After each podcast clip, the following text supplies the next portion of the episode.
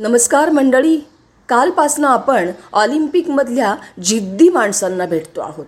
काल आपण सत्तावन्न वर्षाच्या अल रशिदी या शूटरची कहाणी समजून घेतली. आज आपण भेटणार आहोत युसरा मर्दिनी या सिरियाच्या पण सध्या जर्मनीमध्ये निर्वासित म्हणून राहत असणाऱ्या जलतरणपटूला युसरा ही मूळची सिरियाची. तिला लहानपसा तिला लहानपणापासूनच स्विमिंगची आवड होती. पण सिरियातल्या युद्धांनी त्यांचं सगळ्यांचं जीवन एक दिवस धोक्यात आलं आणि सुरक्षितता म्हणून आणि आपला गोल साध्य करण्याच्या दिशेने प्रयत्न करण्यासाठी युसरा आणि तिच्या बहिणीने एक दिवस बोटीमधून पळून जायचा निर्णय घेतला. बोट भर समुद्रामध्ये आल्यानंतर ती फुटली. तेव्हा त्यांचा संघर्ष तिथेही थांबला नाही. तिच्या बहिणीनी आणि तिने दो तिच्या बहिणीनी आणि तिने दोर पकडून तब्बल साडेतीन ते चार तास त्या समुद्रामध्ये तरंगत काढले.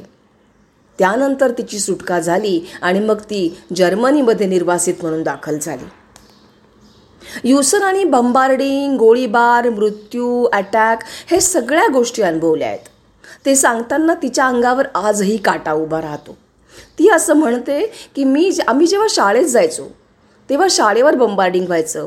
आम्ही जेव्हा जलतरणासाठी सराव करायला जायचो तेव्हा कदाचित तिथेही बंबार्डिंग व्हायचं. आणि हळूहळू हे सगळं असह्य होत गेलं. आज ती जर्मनीमध्ये राहतीये. ती म्हणते आमचा संघर्ष आम्हाला नवीन नव्हता. पण आम्ही ठरवलं होतं स्वप्नांच्या मागे धावायचं. दुःख तर आहेच. आम्ही आमचा देश सोडला याचा सल आमच्या मनामध्ये कायम आहे. पण तो का धरून बसता येईल?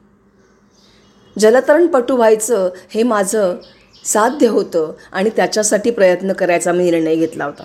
त्यामुळे आजही मागे वळून बघताना मला जलतरणपटू होण्यासाठी केलेले माझे प्रयत्नसुद्धा आठवतात. दोन हजार सोळाला रिओ ऑलिम्पिकमध्ये जेव्हा ती पहिल्यांदा पूलमध्ये उतरली तेव्हा तिच्या या संघर्षाने सगळ्यांना थक्क करून सोडलं होतं.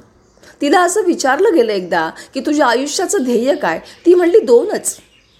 एक तर जलतरणपटू म्हणून यशस्वी कारकीर्द घडवायची आणि दुसरं रेफ्युजी निर्वासित यांचं आयुष्य जगाला समजून सांगायचं. आणि त्यांच्यामधल्या मुलांमध्ये गुणवत्ता ठासून भरलेली आहे. त्यांना फक्त संधी हवी आहे हे जगाला समजून सांगायचं.